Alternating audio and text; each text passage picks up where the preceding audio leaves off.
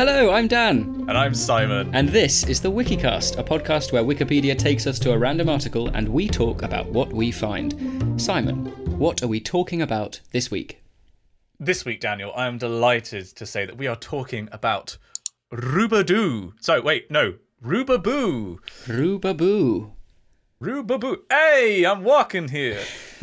right. Rubaboo is a common stew or porridge consumed by, oh, good grief, coureurs de bois and voyageurs. French fur traders Right. and Métis people of North America. Ah. The dish is traditionally made of peas and or corn with grease parentheses bear or pork and a thickening agent parentheses bread or flour that makes up the base of the stew. I have never heard of this before. Nor have I, but it sounds quite good. So it's peas and corn is like sort of your oat equivalent. That's like your your bo- you know the the base of it, and then you're thickening it with flour, and you add a, some fat like grease. Why? Surely that would. Hmm. Okay. Well, I suppose it would be sort of like it's quite common, isn't it? I think in sort of quite extreme northern climes and the cultures that exist in them, where they'll have soup, they'll have soupy, brothy things that will have a lot of grease and fat in them because f- fat locks in heat. I think it's very it's very common in places like Mongolia where you'll just you'll have soup and there'll be just great hunks of fat just floating in the soup because it keeps you really really warm. Because they're so calorie dense. Yeah.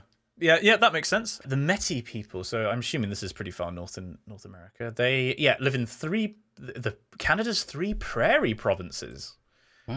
I don't think of Canada having prairies. No, you don't. That's true. Apparently, the prairie provinces are Alberta, Saskatchewan, and Manitoba. Oh my gosh. A temperate grassland and shrubland biome within the prairie ecosystem of Canada. Interesting. Yeah, I would never have uh, guessed, but of course, why would, of course, they stop north of the what is it, the 48th parallel? What's the the border between America and Canada? Like, makes sense. Hmm. Yeah. And it is the bit actually looking at it. There's a helpful diagram uh, on Wikipedia that is like uh, within North America. There's like a, a blotch, like a Gorbachev birthmark. It actually looks a bit like a person with a very flat nose that's sort of smeared, crossing. Most of it's in the US, but then it crosses the border into two provinces in Canada. But wow, we're, already learning. What is this? What has the podcast become? This is crazy. This is ridiculous. I didn't come here for knowledge. Oh, came here for nonsense from two British metrosexuals. Basically what the Wikicast is. That is, that is basically what it is, isn't it? Because uh, what, what else can I tell you about Rubaboo? so I can't even say the word with, with a straight face. Uh, apparently, the etymology is a blend of the French word roux, the thickener that you'd use in a sauce, Yes. uh, and the word for soup in the Algonquin language, abou, such as the Anishinaabe nabu. Naboo. Naboo! It's spelled exactly the same as in Star Wars as well. No way. Um, I wonder if that's where the inspiration came from. Uh, although pemmican can be added to the, to the stew, pemmican being a mixture of tallow, dried meat, and sometimes berries, so I guess a bit like mincemeat, Mm-hmm. rubaboo and pemmican remain separate dishes, but are culturally linked close to each other in Métis history. I, uh, this is one of those ones that every part of this article is a complete surprise. Like, I have very little in the in a way of any cultural touchstones here to draw on. This is the best kind of article to randomize on. yeah, absolutely. Was and speaking of the best, Daniel, how are you? Well, I mean, what a what a lovely, wholesome, hearty You piece of segue. you bastard. Um, I'm yeah. Look, I'm all right. I'm fine. I'm I'm fine in myself. I think I may have picked up a slight coldy thing from my partner, but it's not very. It's not very bad, and I imagine it's probably going to be sort of like a 48 hour thing. I, I sort of feel fine. I just I'm a bit sort of croaky and sniffy, but otherwise I'm fine. I do, however, I'm about to go into probably well with probably one of the most stressful three weeks of my academic life so far, in that I have finals next week and the following week, and then the week after that, my MSc thesis is due. So it's there's quite a lot going on. Yeah, I feel that pain. I'm going through into a very busy period myself. I've got. I'm actually in the middle of it, to be fair. The past one, two, three, four, five, six days I was traveling.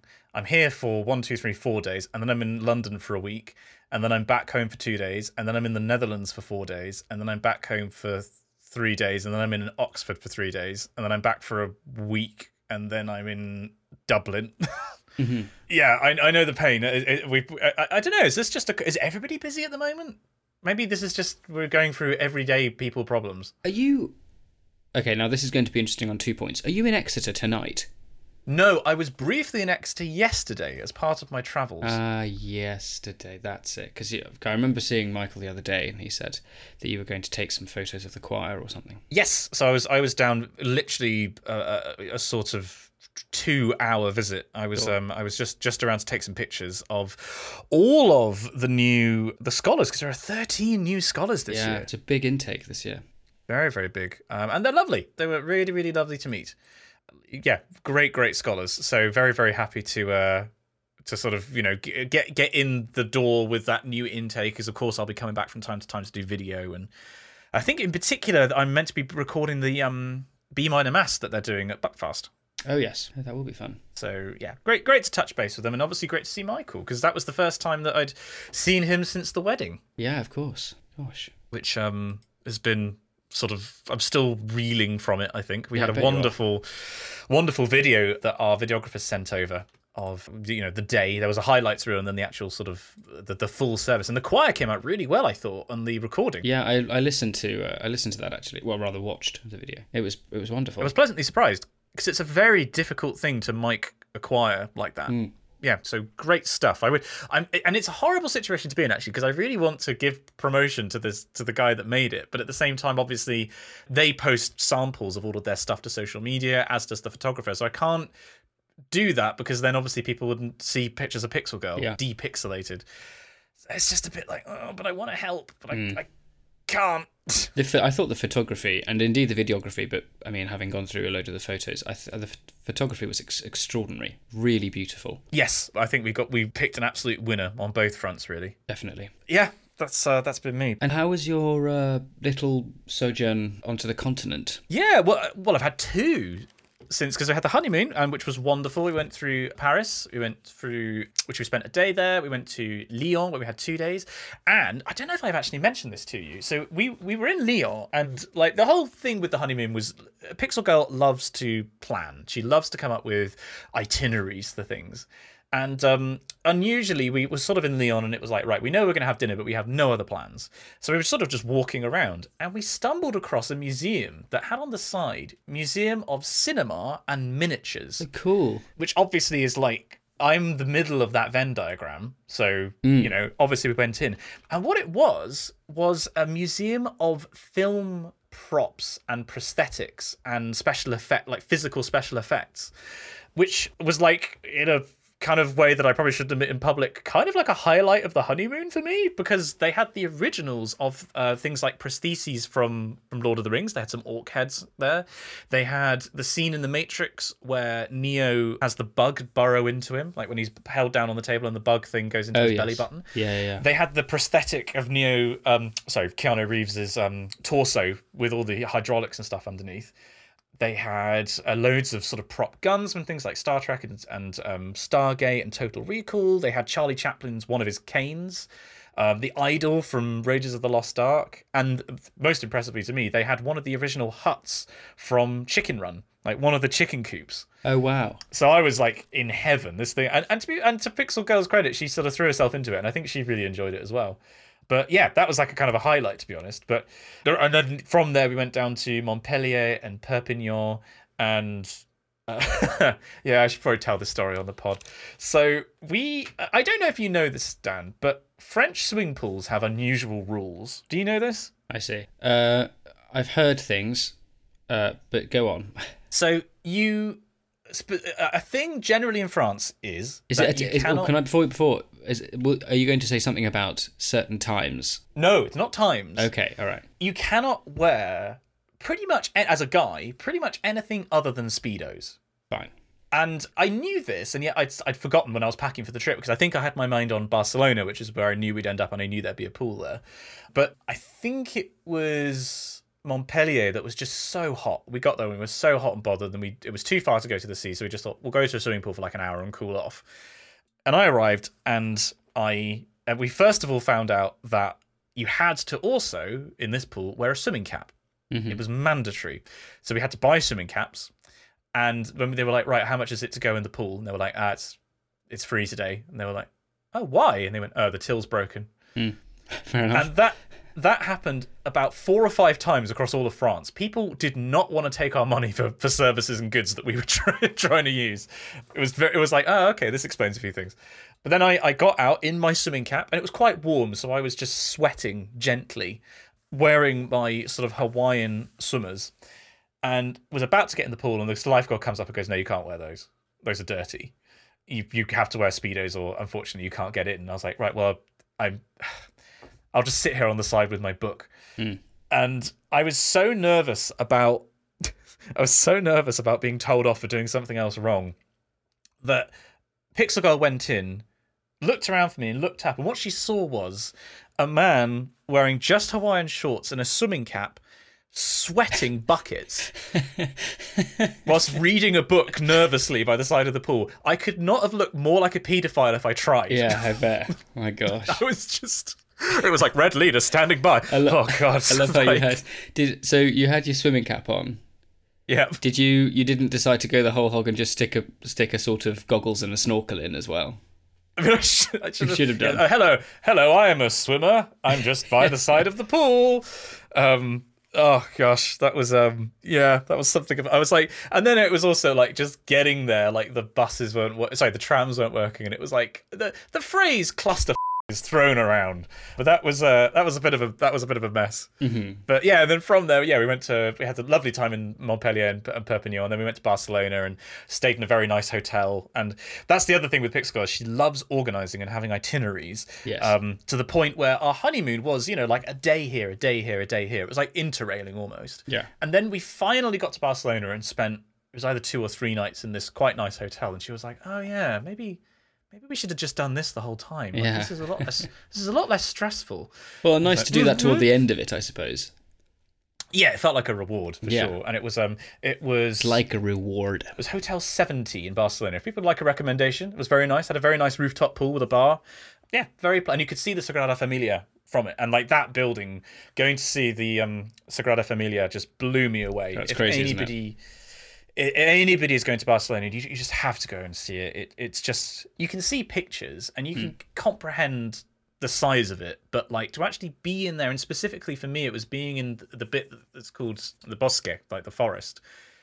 It's just staggering, and I actually got a like I did a U. I actually thought of you at the time because I teared up a little bit looking through the exhibition and museum Mm-hmm. of how it's going to be finished and what it's going to look like in the process of making it. And I was like, wow, this just I've never been so emotionally affected by a building before. Yeah, it's really cool.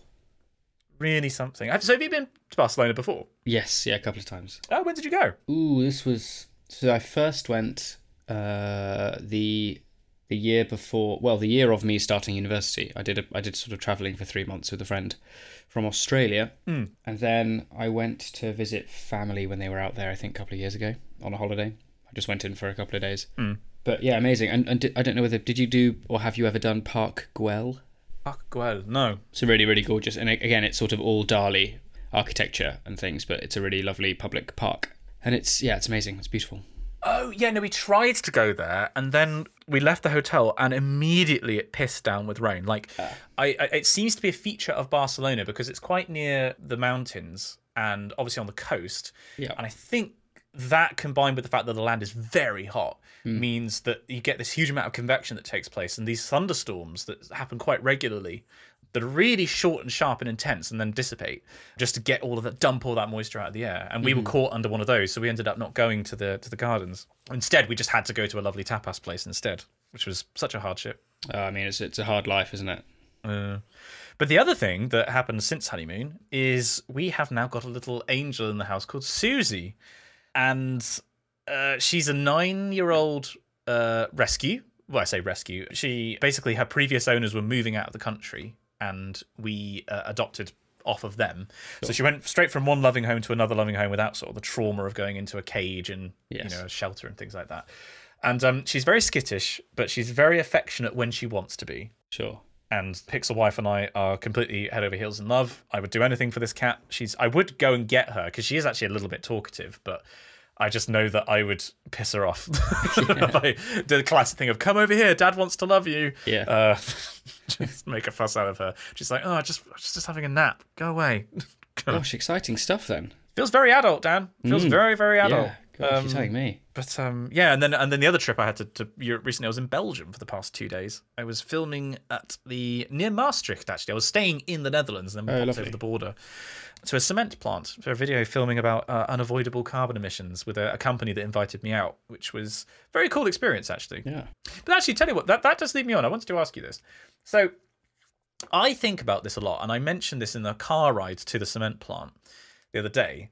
That if the if you were transported back in time, right, and I'm talking four thousand years, and let's assume that language is no barrier. Sure. What would you do? What would you tell people that would try to accelerate, like, the development of civilization? How would you improve people's lives the most? What do you think is the most important piece of information that you could convey? Um. And, and I'm assuming you're, you're going to like live there. Like you are going to be the man in the hut that everybody comes to with for advice and to, to seek knowledge and stuff. Ooh. I wonder whether. So, like four thousand years ago. Yeah, I'm, I'm plucking a figure out of thin air, sort of you know early early civilization kind of time. Um, I suppose I would want to, if language was no barrier, try and instill in them the understanding of basic mechanics to make life easier. So, not necessarily sort of as basic as kinetic energy, but trying to utilize like hydro power.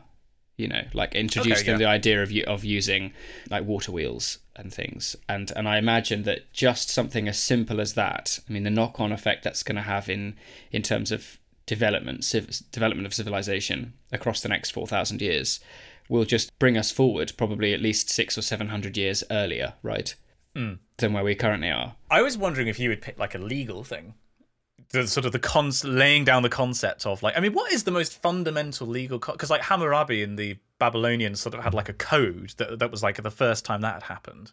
But like, how would you even construct a legal system from the ground up? It's hard. I think what's more important than constructing a legal system for people to understand is an innate understanding of of a right and then codifying that in a sort of legal sense, right? Hmm. So I think actually, if you even if you did sort of try and inst- try and introduce basic mechanics and engineering very early on, the effect that's going to have on society in terms of the questions they're asking, the cognitive development that they're going through. I imagine that's probably from a sort of moral, ethical perspective too. There'll be a noticeable change there because people will be asking questions. They'll be more inquisitive, and I, th- I, I, I think it's probably uh, would we be a better? See, it's interesting, isn't it? Because we, on the one hand, you could say that perhaps ethically and mor- morally will be a more advanced, forward-thinking society, but similarly, hmm.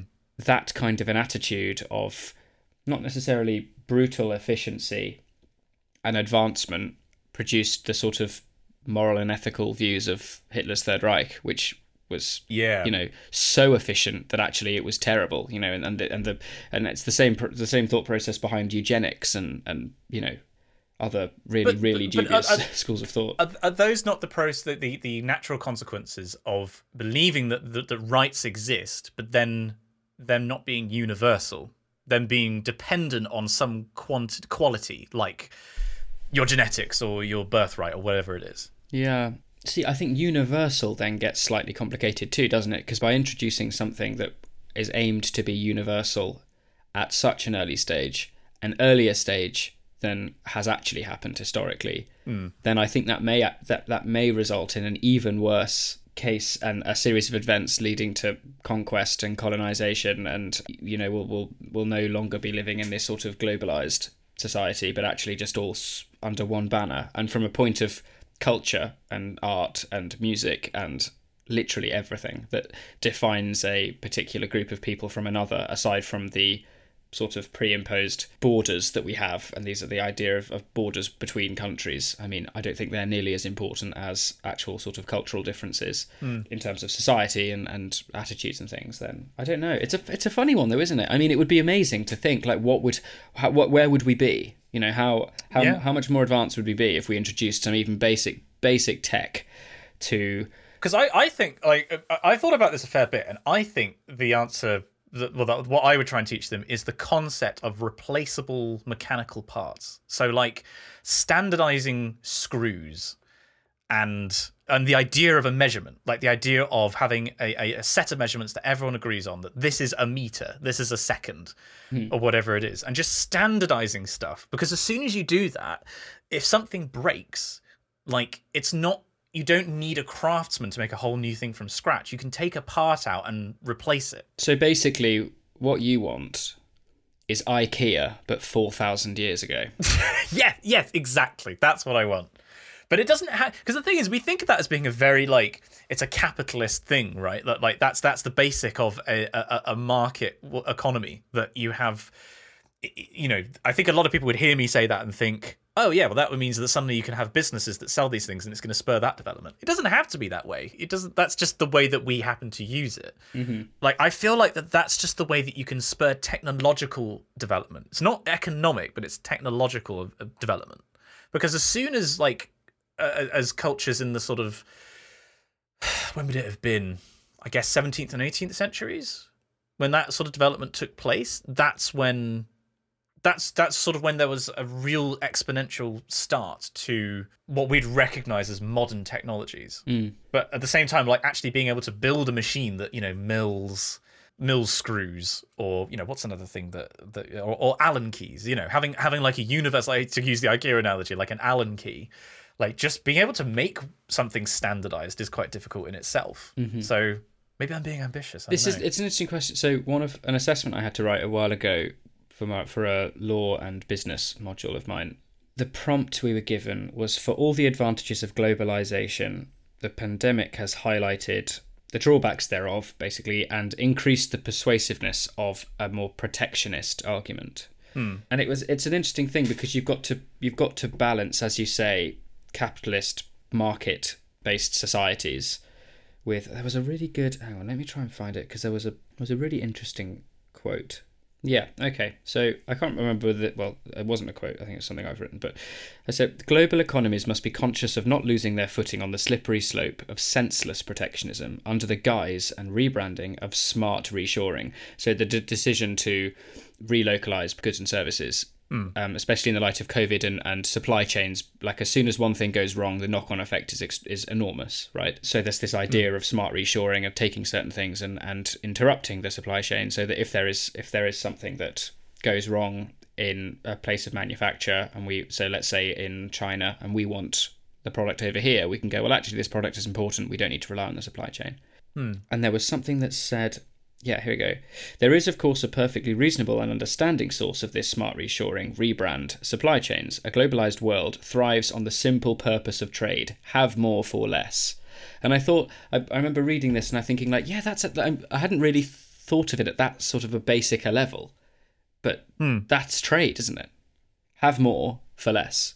yeah You know, like, I've got one thing, you've got another, I want that, and I've got loads of this. Let's have a conversation. any barriers that you put up to that are for mean you you get more sorry you you- you're paying more for goods with the expense being for the benefit of some other quantity or, or quality like the idea of it being from oh it's it's british pork or whatever it is you know Yeah. like uh, uh, and associated things like because it's British pork, maybe the uh, the protections on the welfare of the animals are going to be higher, whatever it is. Like there is a a, a financial value that has been put on those other qualities, Mhm. and in a way, by removing all of those barriers, you are just making it the a more free market, which makes sense from a purely economic perspective. It's interesting. So it's interesting that we actually are talking about this now because I just this morning re- re- uh, recorded a video about crypto, and could crypto ever be a an eco-friendly investment? And I it should be available now on Nebula. It's a Nebula exclusive video for people listening. And I basically come to the conclusion that no, it can't be because the thing about crypto is that it is a purely financial, it's a purely monetary investment, mm-hmm. right? Like the concept of crypto is something that is abstract. It's commodifying something in a way that is divorced from utility. Mm-hmm. And so investing in it is is only ever a, fi- a financial investment. And by investing in it, you're doing two things. You're basically not investing in a traditional way, which is which means that you're not investing in a way that has utility. So if I were to buy shares in a company, if that company was doing something positive, like trying to bring down carbon emissions, let's say that they are rolling out electricity generate renewable electricity generation, then the investment that I've made has done some good. There, mm-hmm. there, there, there is a real life benefit to it, whereas with crypto you don't. But secondly, the whole thing with crypto is you're pushing us towards a purely finan- a purely monetary system where the hmm. only thing that matters is the number. And you can't put a price on externalities like carbon emissions or like animal standards or whatever it is you know? Hmm. I just yeah. I've done a lot of reading into this recently and it's something that is very interesting but i'm, I'm painfully aware of how little i know if that makes sense. Yeah, it's an interesting question. I mean, I think certainly I remember I recall just having sort of re- read through the this last bit of the essay that I wrote was it was interesting that by the very nature of the question and the prompt, I think they were wanting they were asking a fairly binary and in so doing expecting a fairly binary response. But as we know, in every sense of the word, we we're not living in a binary world, are we? You know, it's not a we we don't have one of two choices. Hmm. Yeah, what did I say? Yeah, as the wealth of society increases, workers in manual labour reduce and a shift to offices and desks take place. Any attempt to contradict this pattern is akin to likening the secret of success to keep it, to keeping labourers on the work site and resting development entirely, but we do not live in a binary world of two choices, exponentially damaging capitalism and pseudo conservative communism. A balance must be hmm. struck between deglobalizing and sensible protectionism, especially in a world where ecology, sustainability, and climate change are far more present and brutal dangers. Even when compared to the horrors of the global pandemic, innovative modern solutions are called for, perhaps even revolutionary, just as globalization was decades and decades ago. But it, it, it was really interesting. It, it, it makes me want to read uh, what's the prequel to Homo Deus? sapiens Sapiens. Yeah, I want to read that again. Yeah, I I've actually been thinking about rereading it, but purely because I read it initially. I think I've gotten a lot better recently for some reason at reading critically, Yeah. and I feel like I read *Sapiens* to begin with in a very uncritical way. I would like to give it a but the problem is there's just so many books. I, I, I can't. I, I I don't have time. This is so true. I mean, I don't know whether you've come. Have you come across Mariana Mazzucato? No, I don't think I have. Mariana Mazzucato was recently interviewed on the Adam Buxton podcast, and which is normally a sort of comic uh, podcast, but this one was just generally a really interesting conversation with a fascinating person. And she's a a sort of a sort of fairly groundbreaking economist, and she's written a, a new book that I'm. It's actually that's I thought that was what was arriving today, amongst some other things. Called Mission Economy: A Moonshot Guide to Changing Capitalism and she spoke about it in this interview and it sounds absolutely fascinating and she and the, the, the reason that she wrote this particular book i mean she's she's written a load of them but she said uh, there's lots of people asking the sort of what could we do better but nobody is saying how do we actually do it you know Yeah, yeah. and and that's the point of this book and yeah it sounds sounds amazing so yes if you haven't come across mariana mazzucato mission economy a moonshot guide to changing capitalism i think is a really int- will be a really interesting read I'll put that a link a, a um link to that in the show notes. I'll also leave a link to Naomi Klein's "This Changes Everything," which is a similarly, we really need to change our systems because it's really f- it up, guys. Kind of read. But we, I've just realised now we are getting dangerously close to actually being informative, and in in that spirit, I want you to please tell me what your choral piece of the week is and get us out of this section. and this will be my piece of the week. Drum roll please.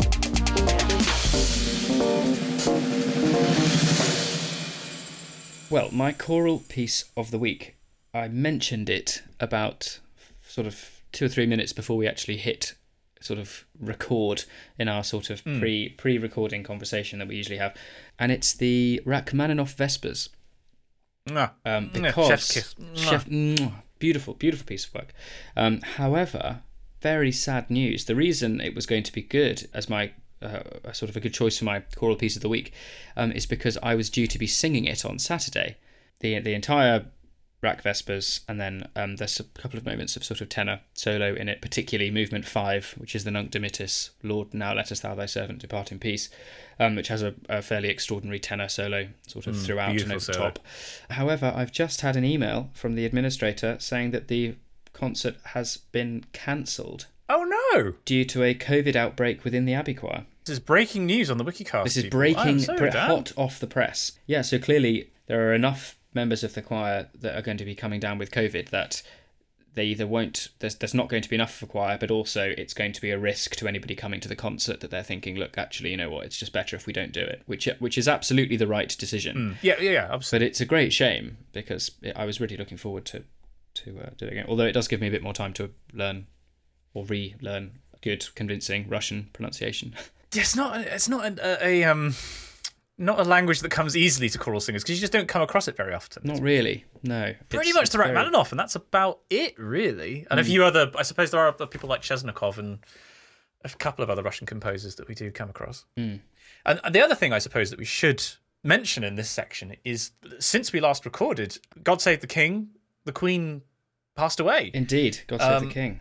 and we had a, a a treat, a sumptuous treat of music at at the funeral. I mean, we the chapel choir sort of group chat that we had was sort of live, giving live commentary over the performance and uh, you know what we thought of uh, the uh, the music that was being performed. I thought it was a fantastic service. Yeah, me too. I thought the music was staggering. In fact, the most moving part of the service for me, I mean, the choirs, both at Westminster Abbey and um, St George's Chapel, Windsor, sang Hmm. beautifully, but it was the bagpipe player in Windsor. Oh, yeah. just complete. That was the moment where I, I did sort of have a little cry. Yeah, incredibly, incredibly powerful.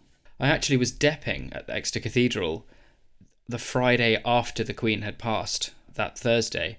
So it was one of the first instances of not only God Save the King being sung at the end of the service because the the structure of evensong changes in a time of mourning for the monarch. Hmm. It doesn't become evensong anymore. It's choral evening prayer. There's no Magnificat. It's just the Nunc Dimittis. And then we, we sang a psalm Interesting. That's the same psalm, uh, Levavi oculos, I will lift up mine eyes. And uh, also, one of the most peculiar changes was um, in the responses. yeah. The cantored response Oh Lord, save the King. indeed instead of instead of "O Lord Save the Queen."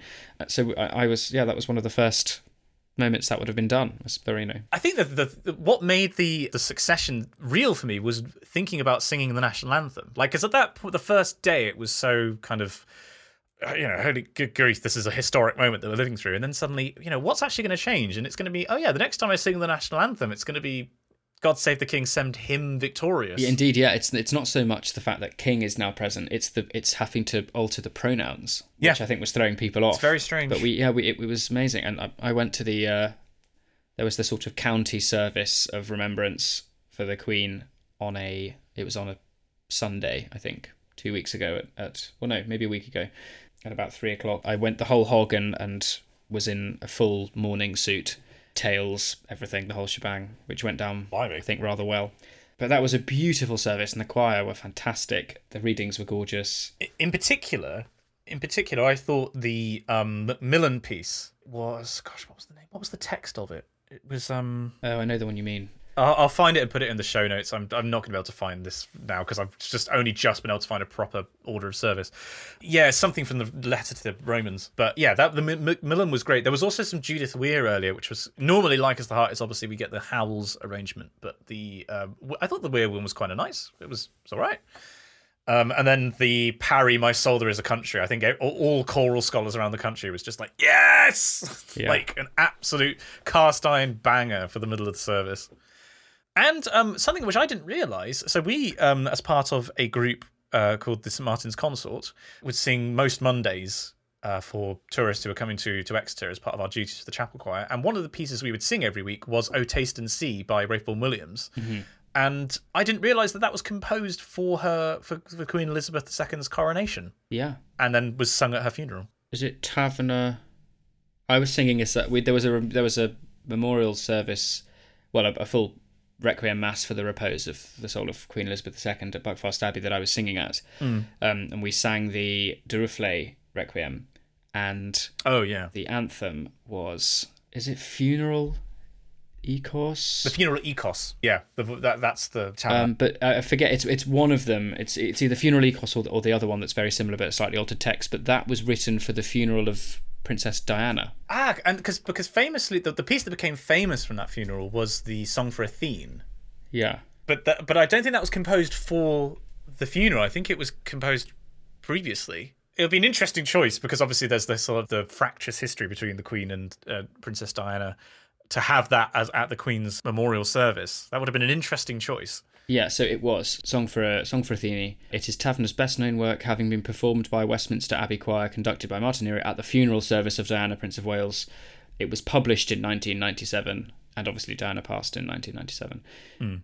Oh, okay. So, commissioned by the BBC, the piece was written in April 1993 by Tavener as a tribute to Athene Haria Hariades, a young half Greek actress who was a family friend killed in a cycling accident. That was it. I knew that there was Yeah. some personal connection. Yeah. Yes, yeah.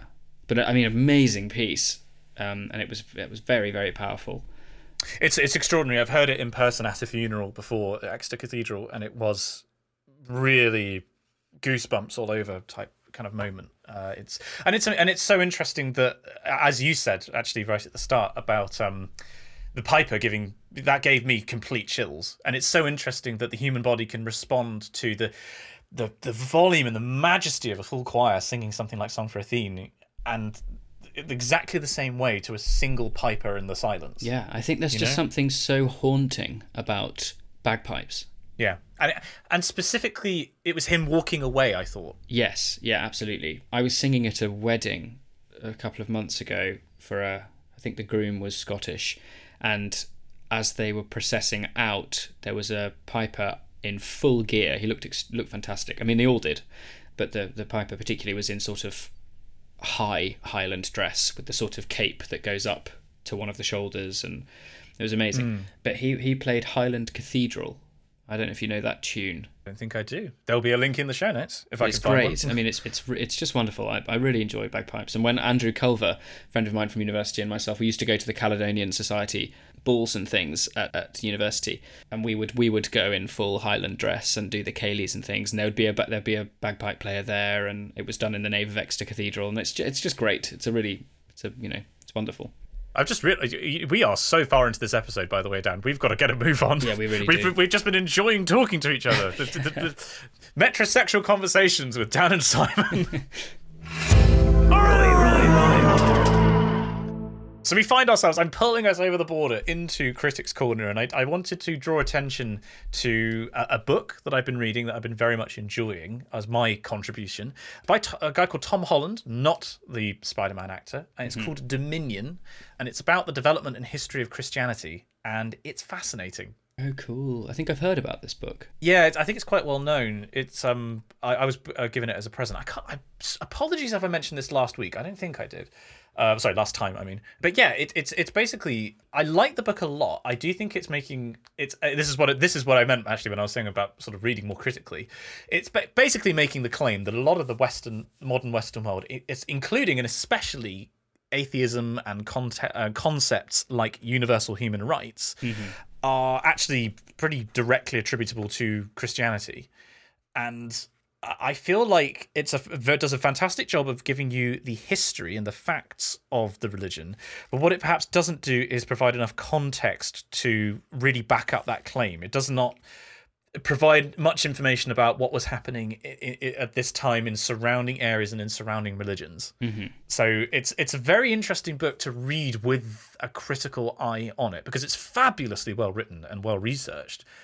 I just don't know if I agree with the argument that's being made, but I'd highly recommend it. Highly, highly, especially you. I think you'd really enjoy it. Hmm.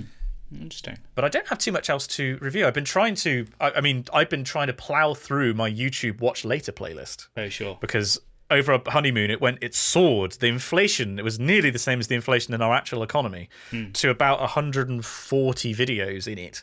And i've now valiantly despite the fact that it's being added to by about three or four videos a day i've managed to bring that down to about 90 something. And over the past week i've watched approximately 30 hours of youtube. Wow, good effort. but nothing in particular. It's just trying to plow through all of these videos so i can stay up to date. Yeah. Been watching a lot of people play PlateUp i suppose that's sort of been the, the big yeah, thing that's quite hot, isn't it, at the moment? that and watching Hat Films play Ranch Simulator, which if people haven't people haven't watched, you're missing out. It's one of the funniest things I've ever seen in my life. I haven't actually seen any of that. Oh, Dan, you'd love it. It's it's vintage Hat Films. It's Shat Block level. This is a foundational text Okay. of the Hat Films canon. It's give it a- it's give it a so good because the, game is so broken. It's hilariously bad. Amazing. Um, oh, I envy you being able to watch it for the first time. But what what have you been watching and reading and enjoying? Um, I'm still. I haven't been able to do much reading for pleasure. What with revision and finals and things. Although I am currently going through Huxley's Brave New World. Ah, you mentioned this last time. Yeah. Yeah. which is amazing. I'm still plodding through that just simply because I don't have enough time to pick the wretched thing up. But it's great and amazing, and I, I absolutely love it. I'm fairly up to date on both House of the Dragon Oh, and yes, I I was meant to try and watch both this and Rings, of Power. Power.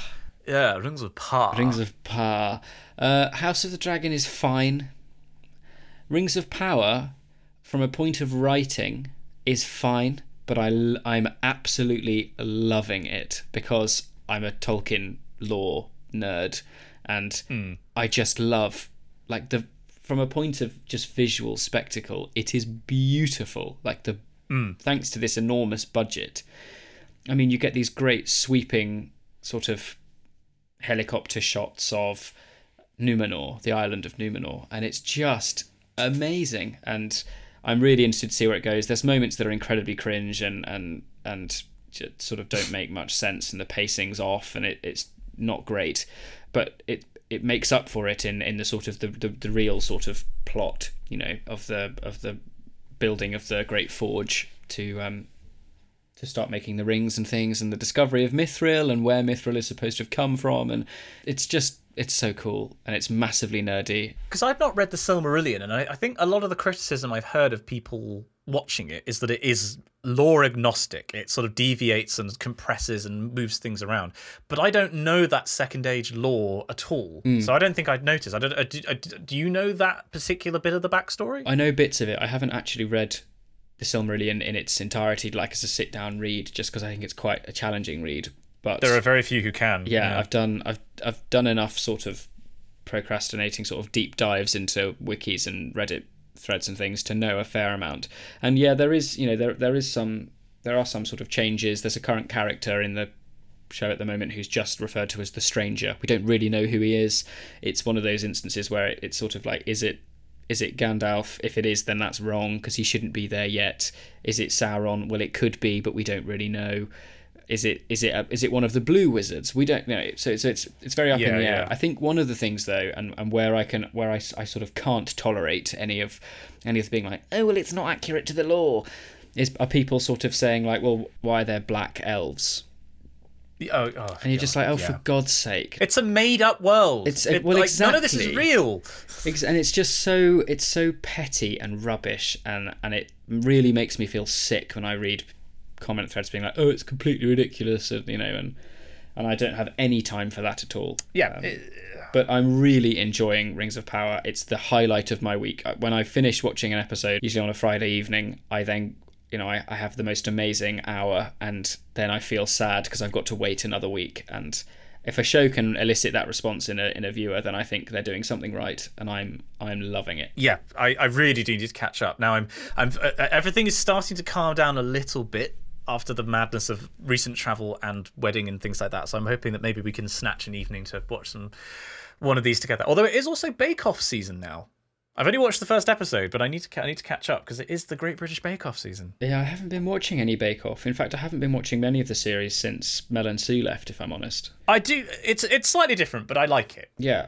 I like Noel Fielding and, and Matt Lucas, absolutely. But I just, I, I don't know, I sort of fell out of favour with it. Yeah, and it's something to it's easy to sort of bu- burn out, overbake kind of mm-hmm. thing. Yeah, it's it's not for everyone, and to be honest, like I'm quite glad that they're. I think they are. I think is it Matt Lucas that's, that's leaving. They're they're changing up. I think the presenting team. Personally, I think that's a good thing. But mm-hmm. whatever. Anyway, we are we, we need to keep moving down. We're we are do. rampage. We spent we dillied and we dallied, and now we're having to rampage through the long grass in order Yeah. to get to the end. And the next obstacle in our way is Patreon corner. Top lad. And we now find ourselves in said corner, which is our opportunity to say an enormous thank you to those who support us on Patreon. That's patreon.com forward slash the Wikicast. without Patreon and without our patron support, we wouldn't be able to pay for our hosting. We wouldn't be able to pay for our glorious editor. We wouldn't be able to plan future sort of meets between Simon and myself so we can film some stuff in person, which is absolutely going to be happening very, very soon as I'm approaching the end of my uh, finals and things. Yeah, we've got we've got a date in the diary. I'm I'm looking forward to it. Very exciting. So, without further ado, I'd like to say an enormous thank you to those who support at top dog tier. That's a pledge of is it's five is it four five It's five dollars a month. 5 it's the dollars a same as a coffee every month to keep this on the air. yeah You take from that what you will. um, so an enormous thank you has to go out to Jay Wright Ben McMurtry Peter Reed Codzo Colin J Brown Alistair Fortune Eve Sharples Lexi at front desk Hasse Hansen Henry VII King of England and of France Lord of Ireland Aaron Jorgensen Naf Larocque Sam Harvey Andrian with an N Chan Ben Caples Martin Narciso Christian from the Alps Amy Bonney, Oh. Lexi at Front Desk's boss, and Carl Valdrot. I would also like to say an extra thank you to. I was in Oxford at the weekend and over Thursday and Friday the week before um, for my partner's master's graduation, and really annoyingly, I can't remember the name of the lovely chap who came and said hello. I think it might have been Sam, but it could also be Henry or something. Or indeed, literally any other name, not those two. But it was really lovely um, to He's really narrowed it down. yeah to, it was lovely to have a chat and it was really nice that you came and sort of said hello I, I love it when that happens so thanks so much for coming and, and saying hi And by my reckoning, you had 20 names there on the team on top dog level. indeed We have 21 Whoa. top cats. Whoa. Top cats are, uh, uh, and you know, just take one look at Susie to know that they are the superior household pet. Uh, thank you very much to everyone who's supporting at the top cat level. I would like to thank, let's sort this way for once Will Janice Humphreys, Rents Kirk, Lewis Hobden, Simon P., Omar Miranda. Oliver Burkhart, Nathan Flaherty, Layla Medina, Matt Maguire, Princess Andromeda, Jack Easton, Jean Claude Marais, Isabella Strowski, Izzy, Cece, Nafi Iftikhar, Dame Valerie III, Danvi, sorry, Dan Han. I'm just so used to reading Dan Hanvey and abbreviating it to Danvi. Cole Mansfield, Christopher Betterton, Anna Rifa, and Abu El Ella, the physics boy. Top lad. so we start our correspondence uh, with an email from Rhiannon titled Cambridge Bumps Rhiannon writes Dear Simon and Dan Sorry. just, just, just tribal, you know. Boo! Dear Simon and Dan, you said in the last podcast to send anything, so I thought that I'm that given I'm about to race my eleventh set of bumps in two days, I would share with you some of the best clips from our Cox's safety briefing. Simon, I'm going to assume from Oxford you know what bumps Yep. torpid summer uh, eights are. Dan, I've written you a little explanation at the bottom of the email. I did actually used to do um, some rowing at at, uh, at school, Oh, did you? Or Ah, when I was at St Leonard's, they need there was some there was some of there were some events in the pool, and I would I would cox those, which is quite fun. I was going to say, I assume you were the coxswain. Um, for your viewing delight, or probably more accurately, a lot of wincing, they are a mix of Oxford and Cambridge. I can say that I know most of the people in the Cambridge videos are okay. I can't speak for the Oxford rowers. Um, and we've got a link to to some stuff there. There's a, there's a drive. So I'm looking. I'm looking at the first slide here. We have uh, how not to cox bumps. Uh, the first rule: don't row into a stationary crew. So, but so just to give people at home a little bit of backstory, the idea of bumps racing is you have all of your rowing boats, and there are eight rowers and a coxswain who tells people what to do in each boat. You line them up, and each boat is a certain distance apart from each other.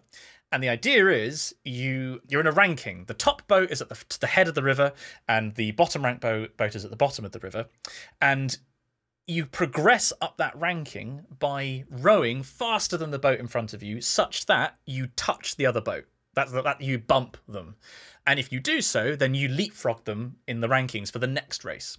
And uh, there are various different tournaments for this in Oxford and Cambridge. I know it as Torpids and as Summer Eights, whereas Cambridge it's I don't know, La La Lupu Land or whatever. And there there are variants on it where basically if you bump, then you will always depart from the the racing line. In some versions, if you get bumped, you also depart from the racing line, which means that it's actually very challenging. If somebody gets bumped in front of you, there's suddenly a load of water to make up. And you have to, you know, catch up to the to a boat three positions in front of you, which is really tough.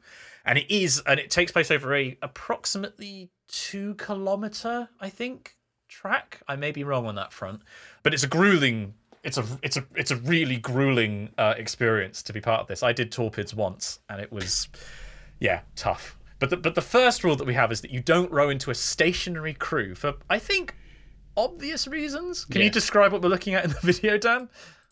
Uh, well, we've got. Oh, hang on. My Safari's crashing. is- I might have to hand over back to you. Sure. Uh, well, this is this is. Oh my God! No! Oh no! Oh!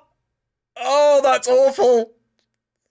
Okay, so um, uh, now what crew is that? Is that? It's the resolution of the video is pretty bad, so I think it might be. oh gosh, I've seen it now. Yes. Yeah. Oh, that's bad. Um. So we have a crew in front. I wish I could tell you the college, but I can't. It's too low resolution. That uh, unfortunately uh, are misdirected and they plow straight into the bank of the of the river, uh, and then a boat that's racing right behind them sees them as an easy target, and they plow straight into the side like a Roman trireme. And all of the oars on the left hand side just clatter against the heads of people. And then there's another collision with another boat that does exactly the same thing into the second boat. And they're klaxoned. A race is you stop when a klaxon happens, which which quite frequently would be somebody falls into the river or there's a blockage. Mm-hmm. That is absolutely a klaxon event. Oh, that was hard to watch. Is there another one? Yeah, we've got more of these. We've got a magic rudder. Oh, I think I can see what's going to happen here. We've Yeah. got two boats that are going at fair speed, and one of them manages to steer, the other one does not, and torpedoes straight into the, another boat that's stopped on the side of the river. Uh, what's this next one? Oh, another magic rudder. It's very exciting. You can see in, in these clips, you can hear the excitement. Oh gosh. Slide five tunnel vision is absolutely brutal. Right, I'm going to skip immediately ahead to this. Oh, oh my god! Yeah. What happened? Give us a description, Dan.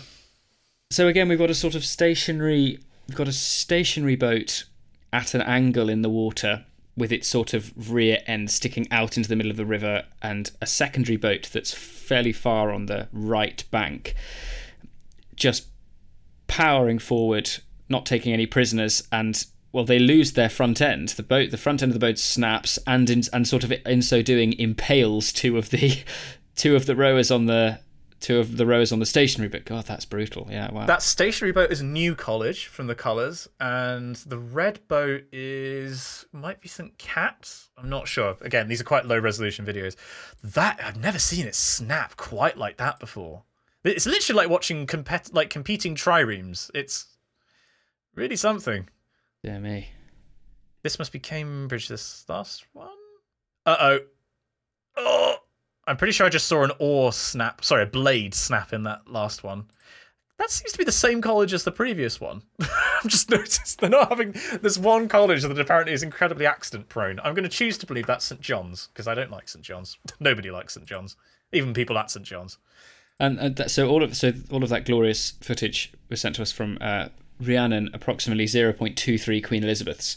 Thank you so much, Rhiannon. That was extraordinary. And I will be watching those back again. There's also a crab that we have a, a, a la- one last video from them, which is a corpus crab with music. So this is Corpus Christi College in uh, Cambridge, and someone is interestingly um, there is a boat where people are rowing in hard hats, and somebody catches a crab, which is to say their blade gets stuck in the water, and in they go. they the force of the, the the boat is going so fast.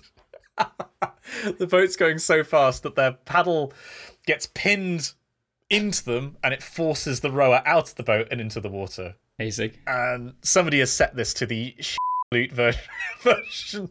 I've just watched it again of the of the uh, 20th Century Fox titles. Wow, Glorious. piece of art. Completely Love that. glorious. Chef's kiss all round. I'll give my compliments to the chef. Oh, oh, oh. And then I would just like to read one quick email just to round off the show today from a certain Matthew Can. Ah, Professor.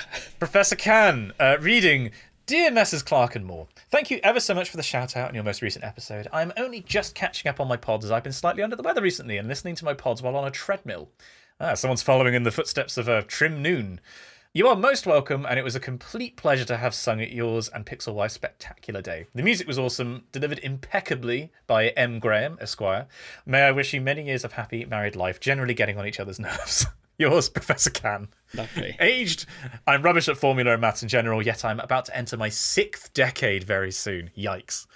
Oh, thank you, Matt, for, for messaging in. That's that's wonderful. Thank, well, thank you again, as we said in the episode. Thank you so much for singing for us. You made a huge contribution, and we really, really do appreciate it. So, I'm I'm glad to hear that we've been making your workouts that little bit worse by having to listen to Dan. So, Simon, what have we learnt today? Today, Dan, we learned about Rubaboo. We have. Oh yeah, of course. I completely Yeah, forgot remember- about that. we, we got into like economics and and uh, changing the course of the history of civilization. Human history. and- Yeah, we went deep. We went, we, yeah, it went was a- really deep today. But, but we started tangent. talking about a common stew or porridge uh, consumed by French fur traders and the Métis people of North America. we Uh, and then, yeah, we, we really went off on one. This is one of the all time greats for tangents, I think, today. Amazing. We also I, I mentioned um, my choral piece of the week, week, the Rachmaninoff Vespers, that I sadly won't be singing on Saturday, but I'm sure I'll be able to sing it again at some point. And I mean, gosh, I mean, I talked about humankind. We talked about the rings of power. We, we talk, this is there was a lot of talking. If you made was it through to the end, congratulations. Yeah, bravo. So, Give you know, yourself a pat on the back or something. You can You've done print out your well. Pokedex certificate. Um, well done. And that's all for this episode. Don't forget to subscribe to us on your podcasting service of choice, join the Discord, and if you'd like to see our faces, check out our YouTube channel, Spongy and Electric. Thoughts on how you would change the course of human history if you went back in time? Thoughts on the House of the Dragon and Rings of Power, and other thoughts on the show can be sent to us at spongyelectric at gmail.com. We would love to hear from you. Join us again for another tumble down the wiki rabbit hole, and, we'll see you next time.